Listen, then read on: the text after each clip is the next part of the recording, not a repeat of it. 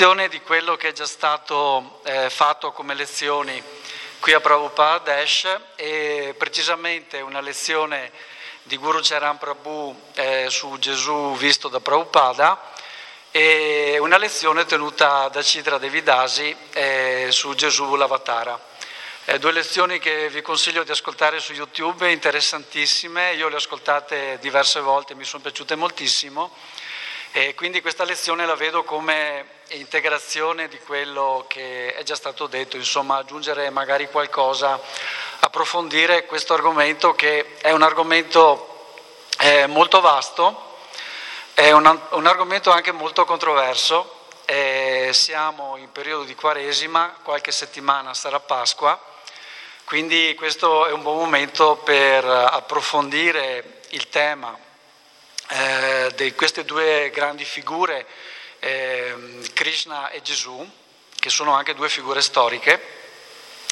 Quindi io affronterò l'argomento sia da un punto di vista eh, scritturale, eh, ovviamente un'ora è pochissimo, quindi sarà una carrellata molto veloce. Speriamo di aver tempo prima di fine della lezione, entro le 19, di lasciare spazio anche a delle domande, eventualmente se ci saranno degli approfondimenti da fare. Allora, ehm, dei cenni scritturali, eh, delle indicazioni anche dal punto di vista archeologico, perché è stato trovato moltissimo sia per quanto riguarda Krishna che per quanto riguarda anche Gesù Cristo ehm, la vita che ha insegnato, cioè i principi regolatori di Gesù Cristo, i principi della libertà di Gesù Cristo, messi in relazione con lo stile di vita Vaishnava, il servizio devozionale. Eh, quindi io ho 26 slide, eh, cercherò di non appesantire la presentazione per non farvi addormentare eh, dopodiché cercherò anche di lasciarvi un po' di, di spazio per, per, le vostre domande se volete approfondire qualcosa. Allora, iniziamo subito con la prima, con la prima slide. Allora, eh, i riferimenti eh, scritturali eh, dal Bhagavata Purana il primo, il primo canto, il terzo capitolo, il ventottesimo shloka. Tutti questi avatara sono emanazioni plenarie del Signore o emanazioni di queste emanazioni plenarie. Ma Krishna è Dio, la persona suprema. Di era in era, ogni volta che in qualche luogo dell'universo gli atei seminano la discordia, gli avatara del Signore si manifestano per proteggere le persone pie.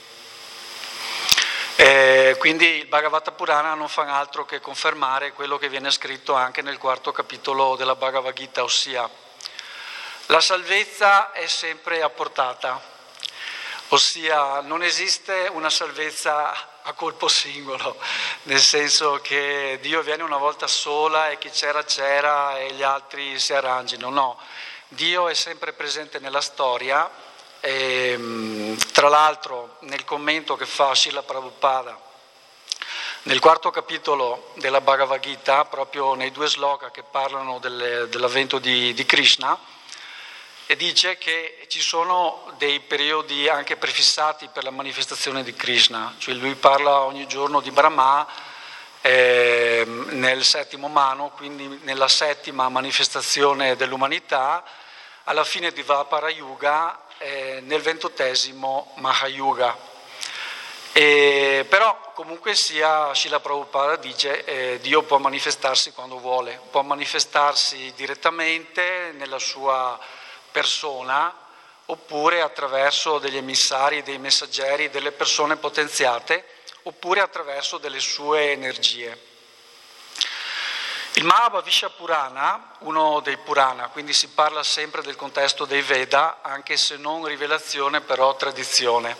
I Purana eh, sono delle narrazioni molto molto poetiche e Purana significa storia antica, quindi narrano proprio delle storie, delle storie antiche. Mahabhavisha Purana, la narrazione dei fatti futuri, nel Pratisarga Parva, al capitolo 19, versi 17 e 32, Allora ci sono tutta una serie di versi e uno di questi dice, avendo posto nel mio cuore la forma eterna del Signore Supremo, o Re, ho predicato questi principi religiosi a Imleccia, tra i quali fui chiamato Isha Maisa, Gesù il Messia. In questo testo l'avatar dalle vesti bianche e dalla carnagione dorata medio orientale quindi, viene anche chiamato Ishaputra, figlio di Dio. Quindi in questo Purana si parla dell'avvento di, di Gesù, eh, di un re che si trova in una certa regione dell'India al nord, che incontra questo, questo Messia. Questo Messia che è diverso anche come fattezze, è dorato, è bianco, bianco eh, nel, nella veste bianca e dice che lui è stato chiamato da Dio per predicare in Mleccia. Mleccia significa barbari. Quindi a quelle persone eh, in Occidente, quindi in Medio Oriente e Occidente, che avevano delle abitudini considerate dai bramini barbare, ossia ehm, non rispettavano certi principi, non avevano una certa condotta di vita, una certa onestà, una certa veridicità, eccetera. E qui si parla proprio di Isha Maisa. Eh, Isha deriva da Ishvara. Ishvara eh, significa il controllore supremo e Masiha è il Messia, quindi c'è anche un'assonanza con, eh, con l'ebraico. E viene chiamato anche Isha Putra. Isha, quindi Putra, Putra è figlio, quindi il figlio di Dio, si dice figlio di Dio. Allora, Gesù nasce da madre vergine Kumari, Maria, e si prese il compito di predicare la coscienza di Dio ai mleccia barbari. Altre predizioni di questo Purana, Adamo ed Eva, Adama e Ayavati, Noè, Niuha, Mosè, Musa e altri personaggi biblici, tra cui anche eh, Maometto. Allora è tipico delle scritture vediche quello proprio di annunciare gli avatara, quindi sono stati annunciati anche gli avatara del, dell'Occidente e del Medio Oriente.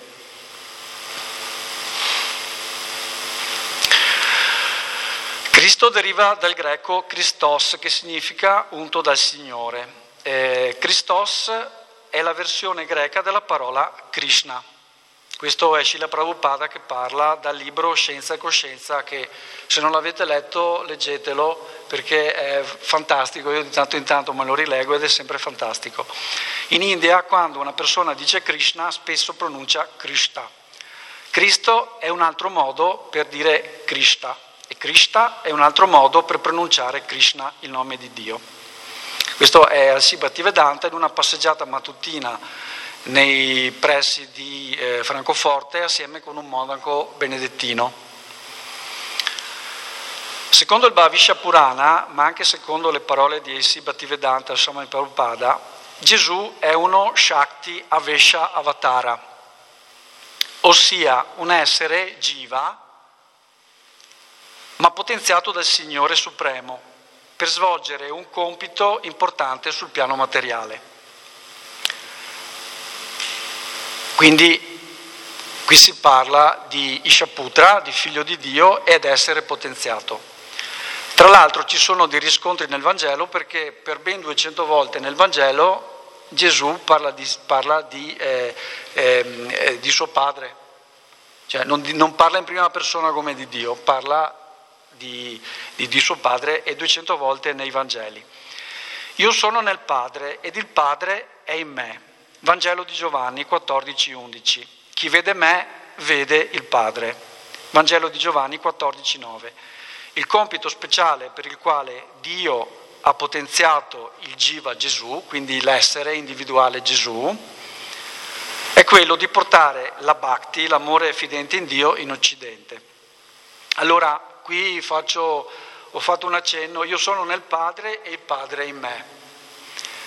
Chi vede me vede il Padre. Più avanti, intanto vi ho stuzzicato un po' magari eh, la curiosità l'attenzione e poi eh, parliamo anche di come dal punto di vista teologico eh, questa apparente contraddizione viene risolta da Shicetanya Deva, da, dall'avatar adorato, quindi dall'ultima manifestazione di Krishna. lo rimandiamo un po' a dopo. Quindi il compito di Gesù è quello di portare l'amore fidente in Medio Oriente e poi da lì nel resto dell'Occidente. Adesso parliamo un po', un po', di Krishna, salto un po' da una parte e un po' dall'altra, spero che poi alla fine il quadro risulti comunque abbastanza chiaro. Krishna è anche personaggio storico, apparso a Mathura in India circa 52 secoli fa. Spero che vediate abbastanza bene, non... è un po' piccolo, comunque spero sia comunque visibile. Appare a Mathura in India circa 52 secoli fa, dove rimane sempre giovane per 145 anni, giocando il ruolo di regnante della dinastia Yadava Vrishni. Quando lascia il pianeta Terra si conclude Dvapara Yuga, quindi lo Yuga precedente a questo, ed inizia Kali Yuga, l'era attuale. Krishna giunge sulla Terra in un'epoca in cui l'ordine cosmoetico, Dharma, inizia a declinare personaggi potenti, egoisti ed ingiusti, stanno mettendo in ginocchio le persone pie. Uno di questi è lo zio di Krishna, Kamsa, un erode antiliteram. Kamsa compie la prima strage degli innocenti delle scritture, con 3.000 anni di anticipo rispetto alla strage narrata nei Vangeli, alla quale Gesù scampa fuggendo in Egitto con i genitori. Dopo essere scampato al massacro, Krishna trova rifugio nel piccolo villaggio di Vrindavana ed è lì che trascorre l'infanzia e la prima adolescenza, se non ero fino ai 16 anni. È a Vrindavana che manifesta i suoi gioiosi lila, i suoi giochi, le sue avventure, uccidendo demoni e ispirando amore ed amicizia puri nei suoi devoti creando in questo modo la religione devozionale descritta in vari testi della Bhakti, in primis nel Bhagavata Purana. Quindi Krishna si manifesta eh, alla fine di Dvapara Yuga, un'era che è durata 864.000 anni, in cui eh, la terra iniziava ad essere scossa da una certa irreligiosità. Qui si parla di religiosità nel senso di disordine che provoca eh, sconvolgimenti, sofferenze, uccisioni, eh, angoscia nelle persone. Quindi si parla di religiosità nel senso vero, cioè non in senso bacchettone, ma proprio quella che è la religiosità, ossia che il vivere assieme eh, viene sconvolto e viene sconvolta anche la natura. E quindi Krishna arriva per eh, poter riportare il Dharma.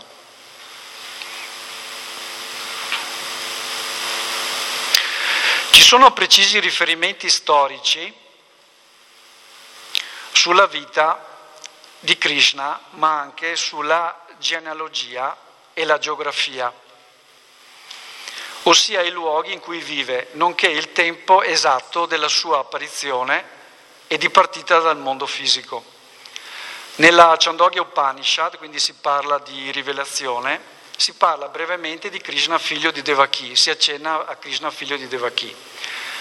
Nel nono canto dello Shima Bhavatan si traccia la genealogia completa di Krishna, quindi io qua non ho riportato tutti i nomi della genealogia, sono tantissimi, quindi c'è una descrizione proprio minuziosa, molto, minuziosa, molto puntuale. La scomparsa di Krishna dalla terra viene collocata il 18 febbraio 3103 o 3102 eh, Cristo eh, dall'astronomo Aryabhata.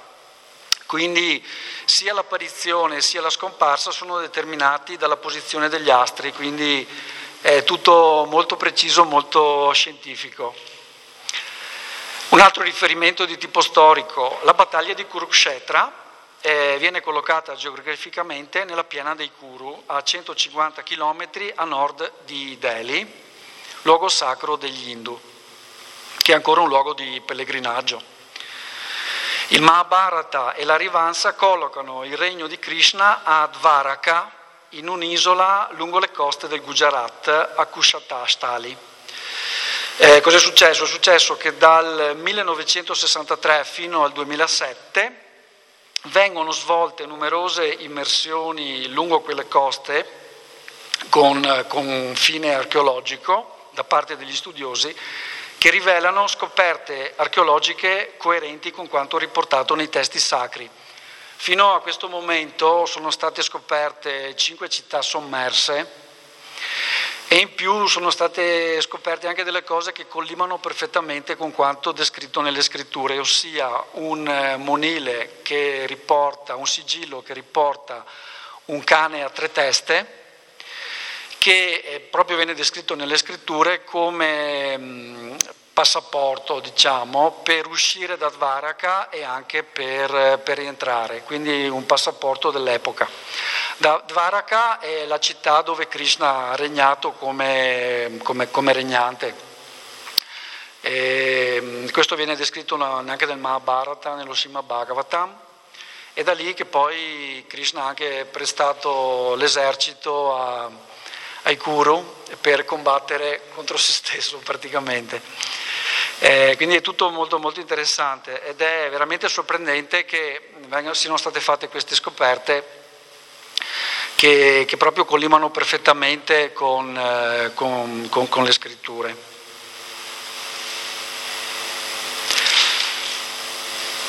Allora, Krishna prima di Gesù Cristo, testimonianze archeologiche. Allora, devo fare una, una premessa. Eh, la contesa che che non è una contesa tra, tra mistici, ma è stata una contesa di tipo politico e istituzionale, in primis. Ossia, cosa è successo? È successo che verso fine del 1700 il, l'esercito indiano è capitolato sotto l'esercito inglese. E da lì è iniziata è iniziato la, la colonizzazione e praticamente lo, lo, sfruttamento, perché è stato uno sfruttamento, cioè questo è storico, io non sto facendo un, un discorso contro gli inglesi, semplicemente è stata una colonizzazione brutale che si è conclusa due secoli dopo con, eh, con grazie, grazie a, alla resistenza, di, eh, passi, eh, resistenza diciamo, attiva pacifica di, di, Gandhi e del suo movimento. Cos'è successo? Che eh, come d'altro canto è successo anche negli Stati Uniti, che eh, per poter imporre un potere a qualcuno in maniera forte eh, bisogna anche convincerlo che quel qualcuno sta facendo qualcosa di sbagliato. La religiosità dell'India così radicata è stata combattuta tantissimo sia dai religiosi cristiani, tranne un missionario nel 600 che dopo essere stato in India disse io qua non ho da insegnare niente a nessuno perché hanno una filosofia talmente perfetta e coerente che io non devo fare niente, ovviamente è stato rimosso. Però ce ne sono stati altri, e specialmente dalla fine del Settecento fino all'inizio del Novecento, che hanno fatto di tutto per eh, mettere in cattiva luce la, eh, la, religiosità delle scritture dell'India. Tanto è vero che lo Shima Bhavatan, che per noi Vaishnava è considerato come il massimo in, termo, in termini di, eh, di devozione e di finezza filosofica, veniva definito dagli inglesi fancy stories, cioè storie bislacche. E, ed è successo anche che i parallelismi tra la storia di Krishna e la storia di Cristo, cioè tutti e due avevano dei, dei genitori che, sono, che, erano fuggitivi, eh, tutti e due avevano dei, da una parte Kamsa, dall'altra parte Erode che cercavano di ucciderli. Quindi sono stati scritti anche dei libri da parte di un, di un religioso in cui ha detto sì, qua il culto di Krishna è derivativo, è derivativo perché prima c'è stato San Tommaso, perché prima ci sono stati i missionari, quindi eh, questi bramini indù si sono inventati una favoletta eh, che, che, praticamente la storia di Gesù. E in realtà poi se vediamo, specialmente verso la fine del XIX eh, secolo, quindi del, del 1800, vediamo che invece sono state fatte delle scoperte archeologiche incontrovertibili allora, la prima è la colonna di Eliodoro, India centrale, presso Basnagar, datata 113 a.C. È scoperta nel 1877 dal generale Alexander Cunningham è oggetto di studio per circa un trentennio, quindi fino all'inizio del 1900. Alla fine viene attribuita la datazione su consenso di tutti gli, di tutti gli studiosi, quindi non c'è stato più, ehm, più dubbio su, su questo. L'iscrizione sulla colonna rappresenta il testamento dell'ambasciatore greco Eliodoro e sapete che i greci sono stati in India eh, prima di Cristo con, Ale, con Alessandro il Grande che ha stabilito dei regni. Allora Eliodoro, questo eh, ambasciatore greco, cosa dice e cosa è riportato in questa colonna? Questa colonna Garuda dedicata a Vasudeva, il signore dei signori, è stata eretta da Eleonoro, un seguace di Vasudeva, Krishna, della religione Bhagavata. La via della devozione, figlio di Dion e residente di Takshila colui che è giunto come ambasciatore del grande re Antialchidas al regno di Bhagabhadra, figlio della dinastia di Kashi che protegge e regna prosperosamente nel quattordicesimo anno della sua reggenza. Un altro testimone occidentale importante è Megastene 302-288 a.C., storico greco emigrato in India, che rivela l'aspetto devozionale della religione indiana incentrato sulla figura di Vasudeva Krishna. Il muro di Mora, piccolo villaggio vicino Mathura, risalente al I secolo a.C., racconta degli eroi divini, Krishna, Vasudeva e Balarama Sankarsana in primis, anche Pradyumna e, e altri. Anche anche qui si parla di, eh, di, reperti che sono stati datati con il consenso della comunità scientifica. Prima di Krishna la religiosità è meditazione e culto, quindi grandi, grandi riti, il, il, culto nei templi, come era tipico di Dvapara Yuga, e la meditazione Prima di Gesù Cristo la religiosità medio orientale è la durezza della legge biblica, occhio per occhio, dente per dente, lapidazioni, eccetera. Entrambi annunciano al mondo la buona novella dell'amore supremo per Dio. Sri Aurobindo, storico e filosofo, dice ci sono quattro grandi eventi nella storia, l'assedio di Troia, eh, la vita e la crocifissione di Cristo l'esilio di Krishna a Vrindavana ed il suo colloquio con Arjuna sul campo di battaglia di Kurukshetra. L'assedio di Troia ha creato l'Ellade, l'esilio di Vrindavana ha creato la religione devozionale, Cristo sulla croce ha umanizzato l'Europa ed il colloquio a Kurukshetra libererà ancora l'umanità. Qui eh, l'ho messo eh, tra parentesi quadre eh, con, con i puntini e conclude dicendo eppure per la storia ufficiale nessuno di questi fatti è mai accaduto. eh, riuscite a seguire? Tutto a posto. Allora, un paio di riferimenti, il primo da Rig Veda e l'altro dai Salmi. Ho visto un ragazzo apparso in una dinastia di pastori Egli è infallibile ed indistruttibile, vaga per differenti sentieri, a volte vicini, a volte lontani. Talvolta è abbigliato in modi svariati e meravigliosi e altre volte indossa abiti di un solo colore. In questo modo egli ripetutamente svolge i suoi lila manifesti e non manifesti. Rig Veda 1.12, 164, 31. Il Signore è mio pastore, non manco di nulla, su pascoli erbosi mi fa riposare, ad acque tranquille mi conduce. Salmi 23, 1, 3. Quindi si vede proprio, cioè è incredibile proprio la, la vicinanza che si vede anche della raffigurazione iconografica e anche dell'ambiente tra, tra Krishna e Cristo. E tra l'altro questa descrizione del Rig, Vega, del Rig Veda è proprio collima con la descrizione della, della Brahma Samhita di, di Govinda. Ecco, una bella immagine di Cristo pastore e anche di Krishna pastore, con i suoi parikara, con suo fratello Balarama,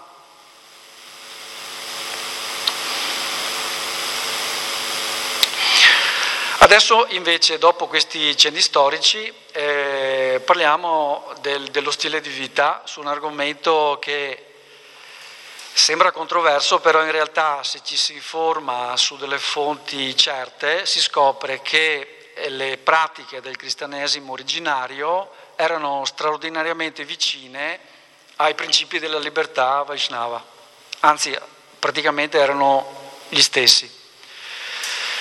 È fatto per alcuni accertato, per altri riconosciuto come molto probabile, anche secondo paro- le parole di Papa Benedetto eh, XVI Joseph Ratzinger, che tra l'altro in un'omelia della Pasqua 2007 ha parlato proprio di questo, cioè di rinunciare a mangiare eh, l'agnello pasquale,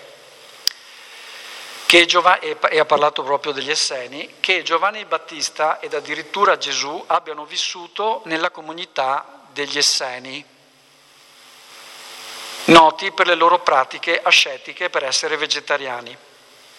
Edmund Shekely, penso sia polacco, uno studioso, un erudito, negli archivi vaticani nel 1927 scopre il Vangelo di pace di Gesù o Vangelo esseno della pace.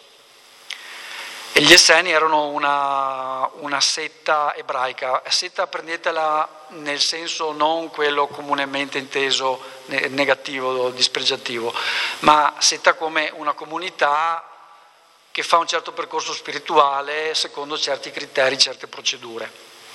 In questi antichi scritti del III secolo si rivela un Gesù amante degli animali e vegetariano, al punto di vietare espressamente ai propri seguaci di nutrirsi di carne.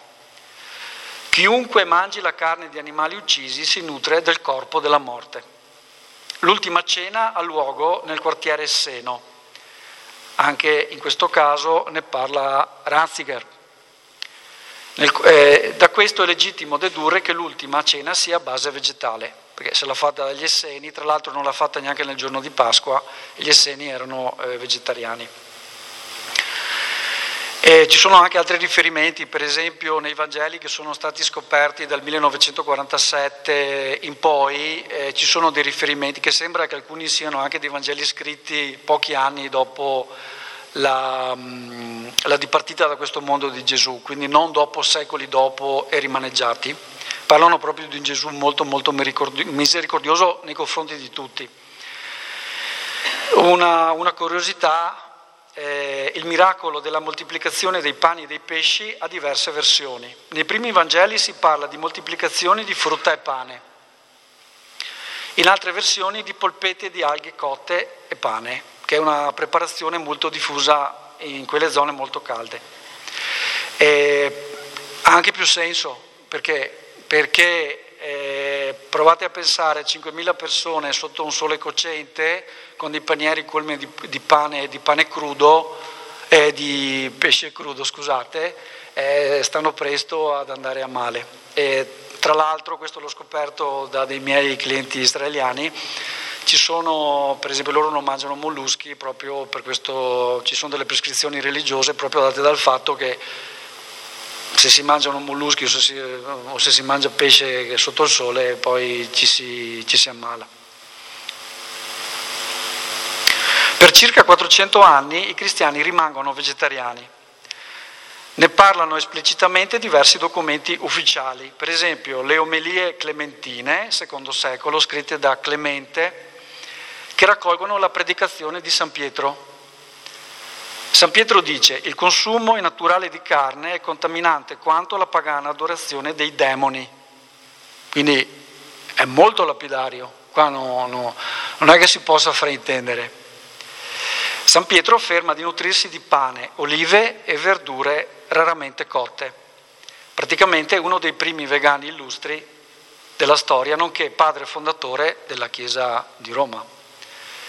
Anche San Giacomo, che alcuni dicono sia fratello di Gesù, è vegetariano.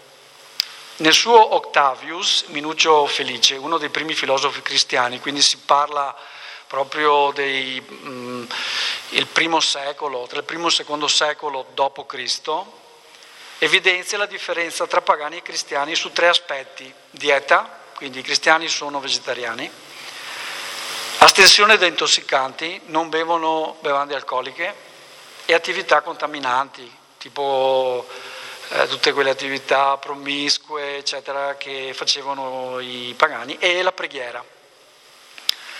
È interessante perché e da qui si vede che praticamente la storia si ripete, che eh, i cristiani erano vegetariani, però i pagani dicevano che questi negazionisti dei cristiani, che non mangiano, che sono negazionisti della carne, impastano il pane con il sangue dei bambini. Quindi quando arriva il diverso che propone qualcosa di diverso, automaticamente lo si bolla con, con, delle, con delle, fandonie. No? Tertulliano, uno dei primi intellettuali del cristianesimo del secondo secolo, ribadisce con forza l'importanza di una dieta vegetariana. Quindi qua ce n'è finché se ne vuole. San Gerolamo, IV-V secolo d.C. Dopo la venuta di Gesù non possiamo più mangiare carne. E così via, fino a San Benedetto, primo ordine monastico istituito in Occidente. San Francesco, Santa Teresa d'Avila, San Francesco di Paola, San Filippo Neri, Santa Caterina da Siena e molti altri. Cioè, cosa, cosa si vede? Eh, si vede eh, che eh, praticamente magari come costume il vegetarianesimo non è più stato un must dai cristiani, però alcuni hanno mantenuto questa dieta, ma non per snobismo, per dire noi siamo più intelligenti degli altri, semplicemente perché eh, per, eh, per l'esperienza pratica eh, coltivare ahimsa, cioè la non nocenza, porta a sviluppare determinate sensibilità che è difficile ottenerlo avendo diversi comportamenti. La fine della regola pratica vegetariana viene sancita gradualmente a partire dal concilio di Nicea, 325 d.C., ed infine imposta con Costantino. Il problema degli europei, cioè dei romani, di tutti gli europei, è di conciliare il macellum magnum, originariamente istituito da Nerone, e le abitudini alimentari dei pagani, con la necessità di instaurare la nuova religione cristiana, ormai divenuta una questione politica. Costantino fa colare piombo fuso in gola ai trasgressori. Cioè, cosa significa tutto questo? Significa che a un certo punto eh, la, la, il cristianesimo originario è diventato un'istituzione che aveva necessità da una parte di compiacere il regnante, dall'altra di fare proselitismo a tutti i costi, perché imporre una dieta ai pagani che mangiavano carne, addirittura Nerone aveva istituito un, è stato il primo macello eh, eh, su scala industriale della storia, era una cosa troppo al di fuori delle, delle, delle loro abitudini e quindi a un certo punto è stato proprio imposto a, ai religiosi di, di, non essere più vegetariani e addirittura con dei metodi tipo Costantino fa colare piombo fuso in gole ai trasgressori. La scelta vegetariana, ah, tra l'altro è interessante perché c'è stato anche un martire del vegetarianesimo, il vescovo Priscilliano, un, eh, eh uno spagnolo che è stato martirizzato con suoi sei discepoli, tra cui due donne, sono stati decapitati perché si rifiutavano di mangiare carne. E tra l'altro interessante perché all'epoca eh, del primo cristianesimo la donna era molto valutata, era, era una discepola, quindi non veniva tenuta come essere inferiore, eccetera. La scelta vegetariana sottintende lo sviluppo di ahimsa, non nocenza, la prima delle astensioni, yama, così come descritto in diversi testi importanti della tradizione, in primis dello Yoga Sutra di Patanjali. Ahimsa è anche uno dei precetti dei principi della libertà, così come insegnato da Esi Bhaktivedanta Swami Srila Prabhupada. Cristo, Gesù Cristo viene formalmente eh, formato spiritualmente in India, Gesù Cristo mostra alcune delle siddhi yogiche, conosciute e praticate in India da tempo immemore, descritte nel Vibhutipada dello Yoga Sutra di Patanjali. Diventare tanto leggero da camminare sulle acque, la Ghima Siddhi. Kamavasaita Siddhi permette di moltiplicare se stessi, Prapti Siddhi consente di riportare oggetti da luoghi lontani. Forse queste Siddhi consentono la moltiplicazione dei pani e frutta o polpette di alghe o pesci. Anima Siddhi consente di diventare piccolissimi. Forse questa permette a Gesù di uscire dal suo sepolcro. Buddha, Krishna e molti santi della tradizione mostrano a loro volta alcune o tutte queste siddhi che si manifestano solo dopo lunga e rigorosa coerenza ascetica. Uno dei discepoli di Gesù, San Tommaso, va e predica in India per vent'anni. Forse Gesù lo invia là dove soggiorna tra i 13 e i 29 anni, e in quel periodo in cui il Vangelo di, eh, di Luca eh, dice che Gesù cresce in sapienza però non se ne sa niente fondamentalmente. Eh, tra l'altro è interessante perché di solito a 13 anni era l'epoca in cui gli ebrei ortodossi eh, sposavano il figlio, infatti ufficialmente anche a 29 anni, a 30 anni, tra i 30 e i 33, quando, quando Gesù svolge la sua opera di predicazione, quella raccontata nei Vangeli, non si parla che sia sposato. Quindi questo è un altro elemento che sia andato in India. Nel 1887 il giornalista e ricercatore russo Nikolai Notovich intraprende un viaggio in Kashmir, in Kashmir e nel 1894 presso un monastero buddista trova un antico manoscritto tradotto in lingua pali dal sanscrito che racconta la vita di Isha Gesù.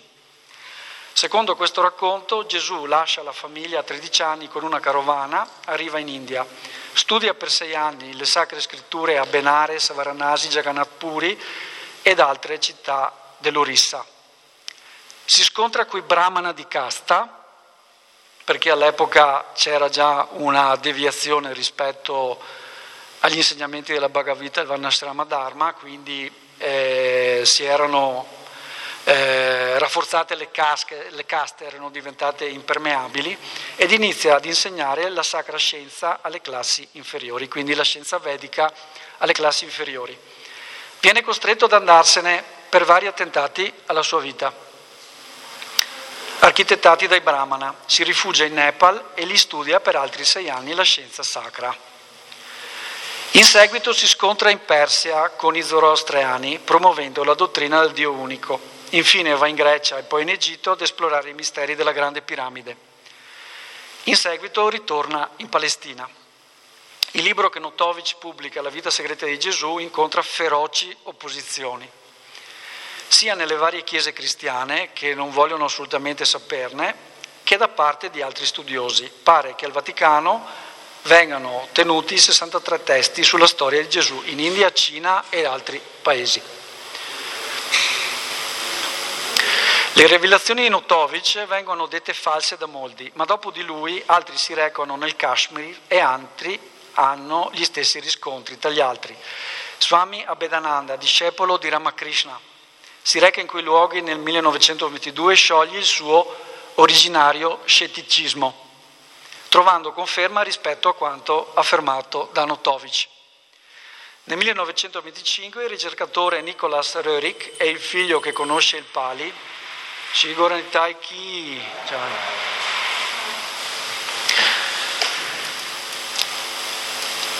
Nel 1925 il ricercatore Nicolas Röhrig è il figlio che conosce il Pali, lingua nella quale eh, viene scritto il Dhammapada di Buddha, visitano i monasteri buddisti del Kashmir in cui si era recato Notovic, trovano e leggono senza traduttori i documenti, confermando quanto raccontato da Notovic.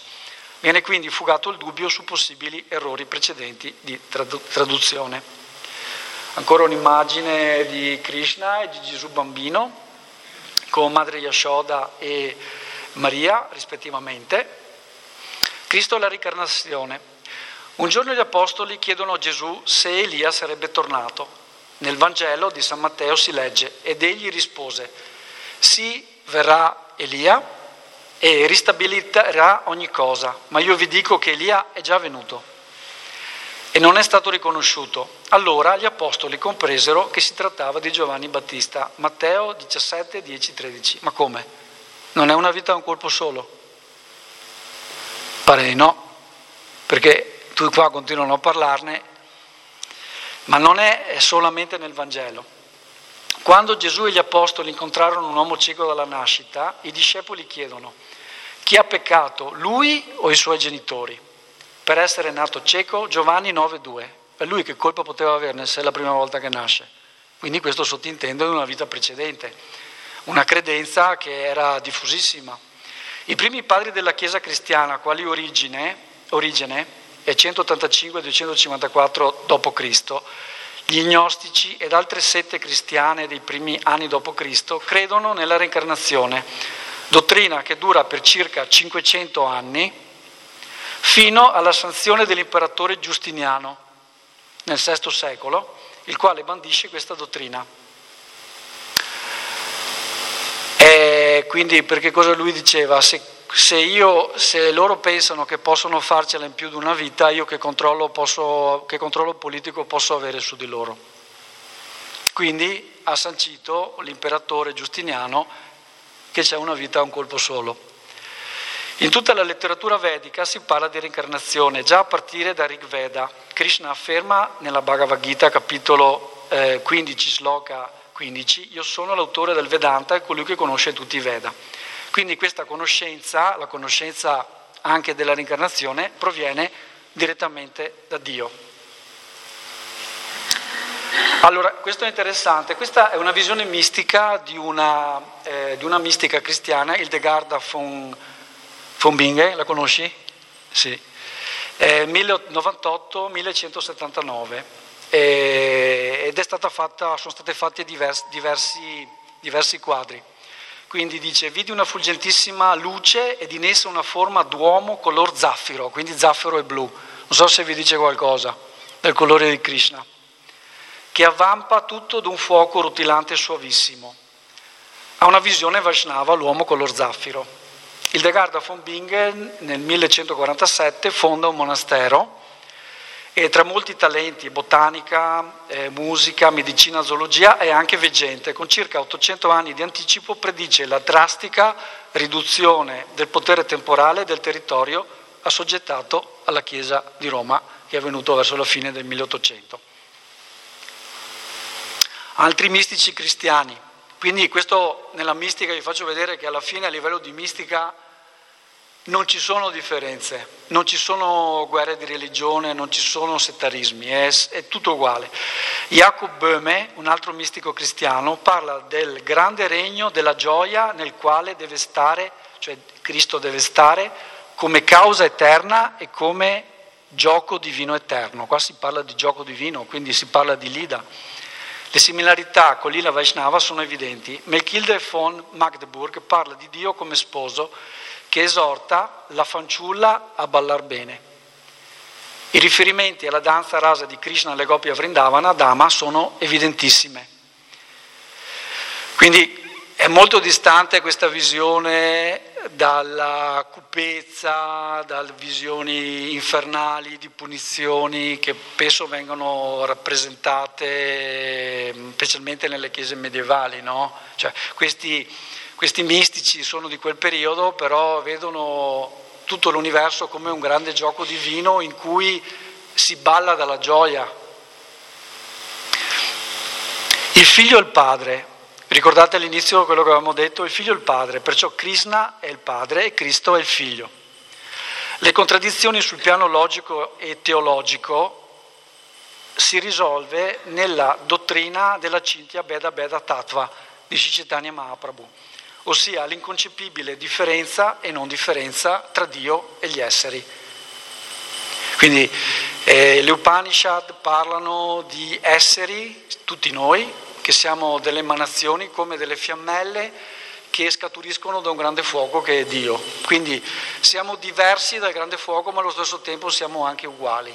Quindi da un punto di vista teologico eh, il fatto che nella tradizione Vaishnava si parli di, eh, di Gesù come, non come di Dio, ma come figlio di Dio, e nella tradizione cristiana che si parla di Gesù come Dio, viene risolto nel fatto che comunque sia siamo tutti parti di Dio e c'è una differenza e non differenza.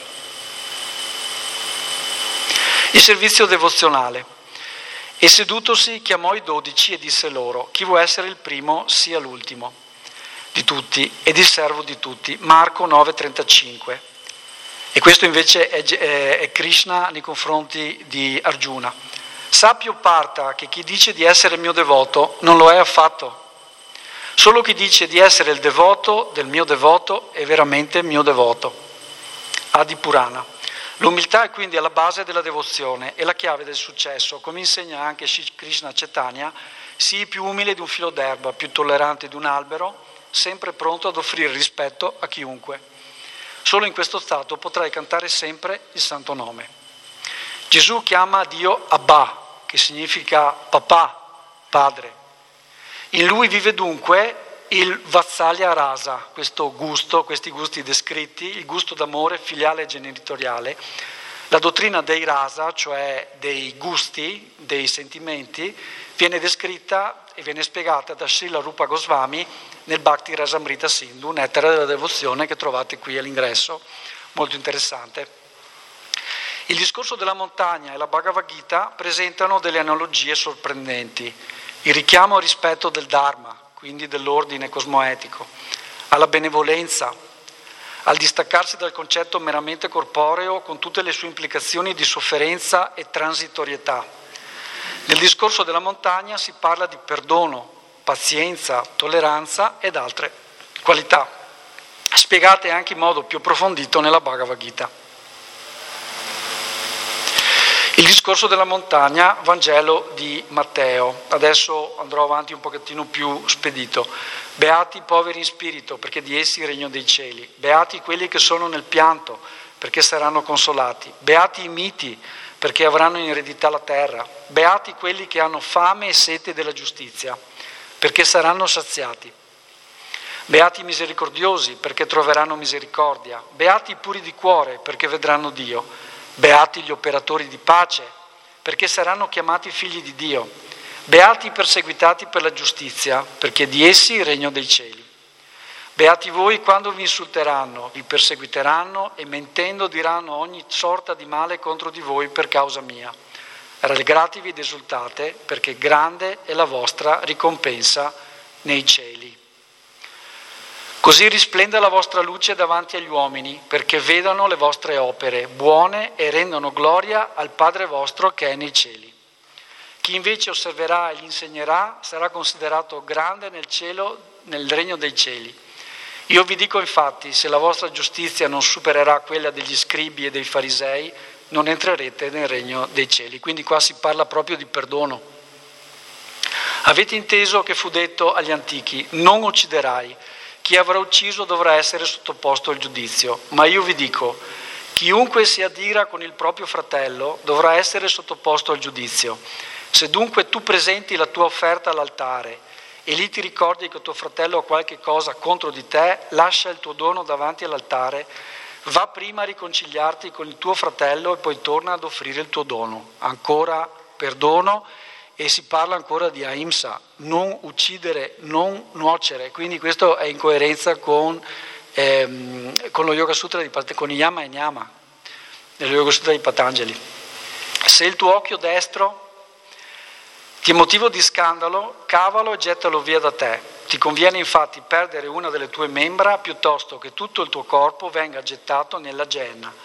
E se la tua mano destra ti è motivo di scandalo, tagliala e gettala via da te. Ti conviene infatti perdere una delle membra piuttosto che tutto il tuo corpo vada a finire nella genna. Se è invece il vostro parlare sì, sì, no, no, il più viene dal maligno. Quindi qua si parla di satyam, di veridicità. E il linguaggio di Cristo è anche piuttosto, come vedete, è anche piuttosto forte, piuttosto tagliente. Ma perché? Perché ha parlato per tempo, luogo e circostanza ad un popolo che aveva bisogno di un linguaggio di un certo tipo, quindi un popolo che non erano tutti quanti dei filosofi. Però se fate un paragone, adesso avete inteso che fu detto amore e perdono, amerai il tuo prossimo e dirai il tuo nemico, ma io vi dico amate i vostri nemici e pregate per quelli che vi perseguitano, affinché siate figli del Padre vostro che è nei cieli. Egli fa sorgere il suo sole sui cattivi e sui buoni e fa piovere sui giusti e sugli ingiusti. Infatti, se amate quelli che vi amano, quale ricompensa ne avete? Non fanno così anche i pubblicani? E se date il saluto soltanto ai vostri fratelli, che cosa fate di straordinario? Non, anche, non fanno così anche i pagani? Voi dunque siate perfetti come è perfetto il Padre vostro celeste. E, e, qui a questo punto, dopo aver ascoltato questo, eh, leggiamo cosa dice la Bhagavad Gita al capitolo sedicesimo, lo sloka 1.3. Il Signore Beato disse, questo nel dialogo con Arjuna, l'assenza di paura, la purificazione dell'esistenza, lo sviluppo della conoscenza spirituale, la carità, il controllo di sé, il compimento dei sacrifici, lo studio dei Veda, l'austerità e la semplicità, la non violenza, la veridicità, l'assenza di collera, la rinuncia, la serenità, l'avversione per la critica, la compassione, l'assenza di cupidigia, la dolcezza, la modestia e la ferma determinazione, il vigore, il perdono, la forza morale, la purezza, l'assenza di invidia e di sete di onori, questi sono, o discendente di Bharata o Arjuna, le qualità trascendentali degli uomini virtuosi, degli uomini di natura divina. Quindi prima nel discorso della montagna si parla di siate perfetti come è perfetto il vostro Padre Celeste. E qui si parla, nella Bhagavad Gita, al capitolo sedicesimo, delle qualità degli uomini virtuosi, degli uomini di natura divina. Quindi eh, leggendo e rileggendo sia il discorso della montagna che la Bhagavad Gita si vede che non c'è motivo di contrasto. Ecco, siamo quasi giunti al termine, c'è qualche minuto poi per eventuali domande, fino alle sette. Eh, un'ultima cosa che volevo, che volevo dire, la Guru Parampara. Le prime comunità cristiane hanno due riferimenti spirituali, la figura di Cristo e il suo rappresentante, l'acciaria, il vescovo. Similmente alle Sampradaya Vaishnava, al vertice c'è Krishna, la persona suprema, Dio e il suo rappresentante in terra, il Guru, senza il quale non è possibile ascendere alle vette luminose della realizzazione spirituale, che si prenda cura dei bisogni spirituali della propria comunità. Sant'Ignazio Martire, e anche qui si parla uno dei primi eh, cristiani, pone l'accento sulla devozione e l'obbedienza al vescovo, perché nelle prime comunità cristiane dei primi secoli c'erano tanti vescovi e ognuno svolgeva il ruolo di, eh, di maestro spirituale, quindi non ce n'era uno per un miliardo di devoti, c'era un vescovo che seguiva la, la comunità e anche qui ci sono a mio avviso delle, delle affinità con quelle che sono, che quella che è la Guru Parampara Vaishnava. Ecco, nella Chiesa originaria non esiste una figura al di sopra del vescovo ed ogni comunità ha il suo. Un'ultima figura, Gesù Cristo e Krishna in meditazione. Io vi ringrazio per l'attenzione mancano ancora 5 minuti. Se avete delle domande io resto volentieri a disposizione sperando di rispondere in maniera soddisfacente. Tutto chiaro?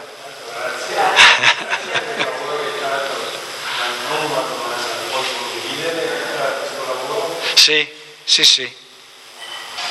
Sì, ehm, allora, eh, come dicevo all'inizio nella, nell'introduzione, ehm, se, c'è moltissima letteratura e c'è della, della, letteratura che disdice quello che ha detto eh, per esempio anche Notovic oppure per esempio il Bhavisha Purana, ci sono delle interpretazioni che dicono che mh, questa figura di Gesù sia posticcia, cioè delle interpolazioni o da parte dei brahmini o da parte dei missionari. Però eh, io ho fatto riferimento a, a, dei testi di persone che reputo degli studiosi seri e coerenti, che non, ritengo che non abbiano, eh, tra cui anche quello che mi ha raccontato il mio maestro spirituale, quindi io faccio riferimento su quello come, come buono. Tra l'altro il Bhavisha Purana non è possibile che sia posticcio, cioè quella parte relativa a Isha, perché i riscontri di Notovic, ma non solo di Notovic, alla fine dell'Ottocento, ma anche di un, di un teologo contemporaneo tedesco che si è recato numerose volte tra il 1983 e il, eh, e il 2001 eh, proprio nei luoghi in cui eh, sono, ci sono questi documenti su Gesù e tra l'altro si è recato anche in quella che viene detta essere la tomba di Gesù in Kashmir, a Srinagar, che è un luogo di pellegrinaggio per musulmani, buddisti, indù e anche per eh, una setta di ebrei che risiedono in quei luoghi. E quindi talmente, ci sono talmente tante evidenze che la cosa non può, secondo me non può che essere così, insomma. Ancora un paio di minuti se avete, se avete qualcos'altro da chiedere. Spero che non sia stata un'esposizione troppo pesante che vi ha fatto dormire. ecco. Bene, allora direi di Guru Gajaran, concludiamo qui. Cosa dici? Mm.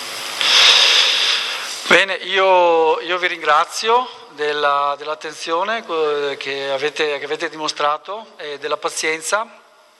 E ecco, eh, adesso ci saranno a disposizione queste, queste, tre lezioni, una di Guru Charan Prabhu sulla visione di Srila Prabhupada su Gesù, di Citra, eh, Gesù l'Avatara e questa magari può essere un buon trittico per il giorno di Pasqua o per il periodo pasquale per, eh, così, per riflettere sia sulla figura di Krishna che la figura degli avatara e le parole di Srila Prabhupada e anche la figura di Gesù che eh, personalmente ho riscoperto da quando ho fatto questo percorso perché mm, personalmente l'ho compresa molto di più rispetto a prima, l'ho compresa molto molto di più.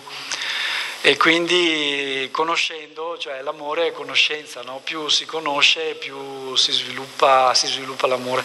Poi per me è stato anche interessante avere tutti questi riscontri proprio storici su Krishna, cioè che non c'è ombra di dubbio che sia un culto antichissimo, proprio tutte queste scoperte archeologiche sia sottomarine sia eh, sia proprio questa stele di Eliodoro ehm, ehm, Megastene, anche Megastene, uno storico greco, ne parla, parla proprio della devozione indiana pre-cristiana.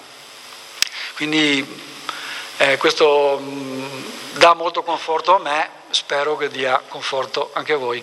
Grazie e Hare Krishna.